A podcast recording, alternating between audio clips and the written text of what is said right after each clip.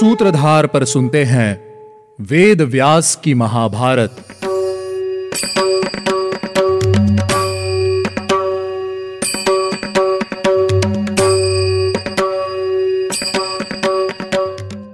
Hello listeners स्वागत है आपका वेद व्यास की महाभारत में। मैं हूँ आपके साथ आपकी सूत्रधार मान्या शर्मा। आज के इस एपिसोड में हम सुनेंगे, पितामह भीष्म द्वारा वर्णित भगवान दत्तात्रेय की कथा। तो चलिए शुरू करते हैं। भगवान दत्तात्रेय एक महान यशस्वी महर्षि थे। एक समय की बात है, जब सारे वेद नष्ट हो गए थे। वैदिक कर्मों और यज्ञ लोप हो गए थे। चारों वर्ण एक में मिल गए थे और सर्वत्र वर्ण संक्रता फैल गई थी। धर्म शिथिल हो गया था और अधर्म दिनों दिन बढ़ने लगा था। सत्य दब गया और सब और असत्य ने सिक्का जमा लिया था। प्रजा क्षीण होने लगी थी और धर्म को अधर्म द्वारा हर तरह से हानि पहुँचने लगी थी।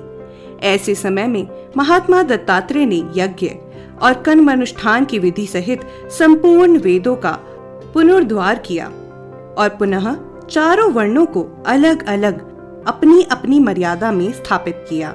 इन्होंने ही है राज अर्जुन को वर प्रदान किया था। अर्जुन ने अपनी सेवा के द्वारा भगवान दत्तात्रेय को प्रसन्न कर लिया था। अर्जुन की इसी सेवा से प्रसन्न होकर भगवान दत्तात्रेय जी ने उन्हें चार वर मांगने के लिए कहा। अर्जुन ने कहा, मैं श्रीमान, मनस्वी, बलवान, सत्यवती, आदोषदर्शी तथा सहस्त्र भुजाओं से विभूषित हूँ। यह मेरे लिए पहला वर है।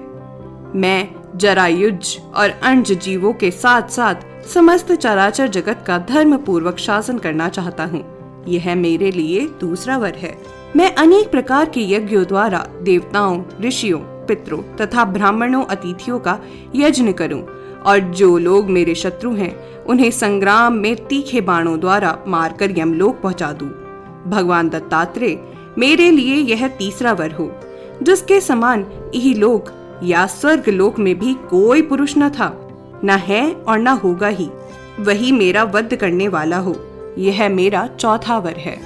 अर्जुन राजा कृतवीर्य का ज्येष्ठ पुत्र था और युद्ध में महान शौर्य का परिचय देता था।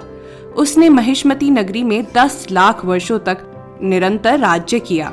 जैसे आकाश में सूर्य देव सदा प्रकाशमान होते हैं, उसी प्रकार कार्तवीर्य अर्जुन सारी पृथ्वी और समुद्री द्वीपों को जीतकर इस भूतल पर अपने पुण्य कर्मों से प्रकाशित होता रहा। उन्होंने ऐसे ऐसे द्वीपों को जीत लिया था, जिन्हें कभी उनके पूर्वजों ने भी नहीं जीता था। उन सभी द्वीपों को जीतकर अपने अधिकार में कर लिया था। उसने अपने राज्य की आय को चार भागों में बांट रखा था। इस विभाजन के अनुसार ही वह प्रजा का पालन करता था। वह उस आय के एक अंश के द्वारा सेना का संग्रह और संरक्षण करता था, दूसरे अंश के द्वारा गृहस्थी का खर्च चलाता था और तीसरे अंश के द्वारा वे प्रजाओं की भलाई के लिए यज्ञों का अनुष्ठान करते थे। वह सबका विश्वास पात्र थे और परम कल्याणकारी थे। वह राज्य की आय के चौथे अंश के द्वारा गाँव और जंगलों में डाकुओं और लुटेरों के शासन पूर्वक रोका करते थे। उसके राज्य के भीतर गाँव तथा नगरों में घर के दरवाजे बंद नहीं किए जाते थे। कार्तवीर्य अर्जुन ही समूचे राष्ट्र का पोषक, स्त्रियों का संरक्षक, बकरियों की रक्षा करने वाला तथा गाँव का पालक था। वही जंगलों में मनुष्यों को खेतों की रक्षा करता था। यह है कृतवीर्य का अद्भुत कार्य, जिसकी मनुष्यों से तुलना नहीं हो सकती। न पहले का कोई राजा कृतवीर्य की किसी महत्ता को प्राप्त कर सका और न ही भविष्य में कोई प्राप्त कर सकेगा। वह जब समुद्र में चलता था, तब उसके वस्त्र नहीं भीगते थे। राजा अर्जुन दत्तात्रेय जी की कृपा प्रसाद से लाखों वर्ष तक पृथ्वी पर शासन करते हुए इस प्रकार महान राज्य का पालन किया करते थे। इस प्रकार उन्होंने लोक हित के लिए बहुत से कार्य किए। यह कथा कहकर पितामह भीष्म ने कहा, यह मैंने भगवान विष्णु के दत्तात्रेय अवतार का वर्णन किया है।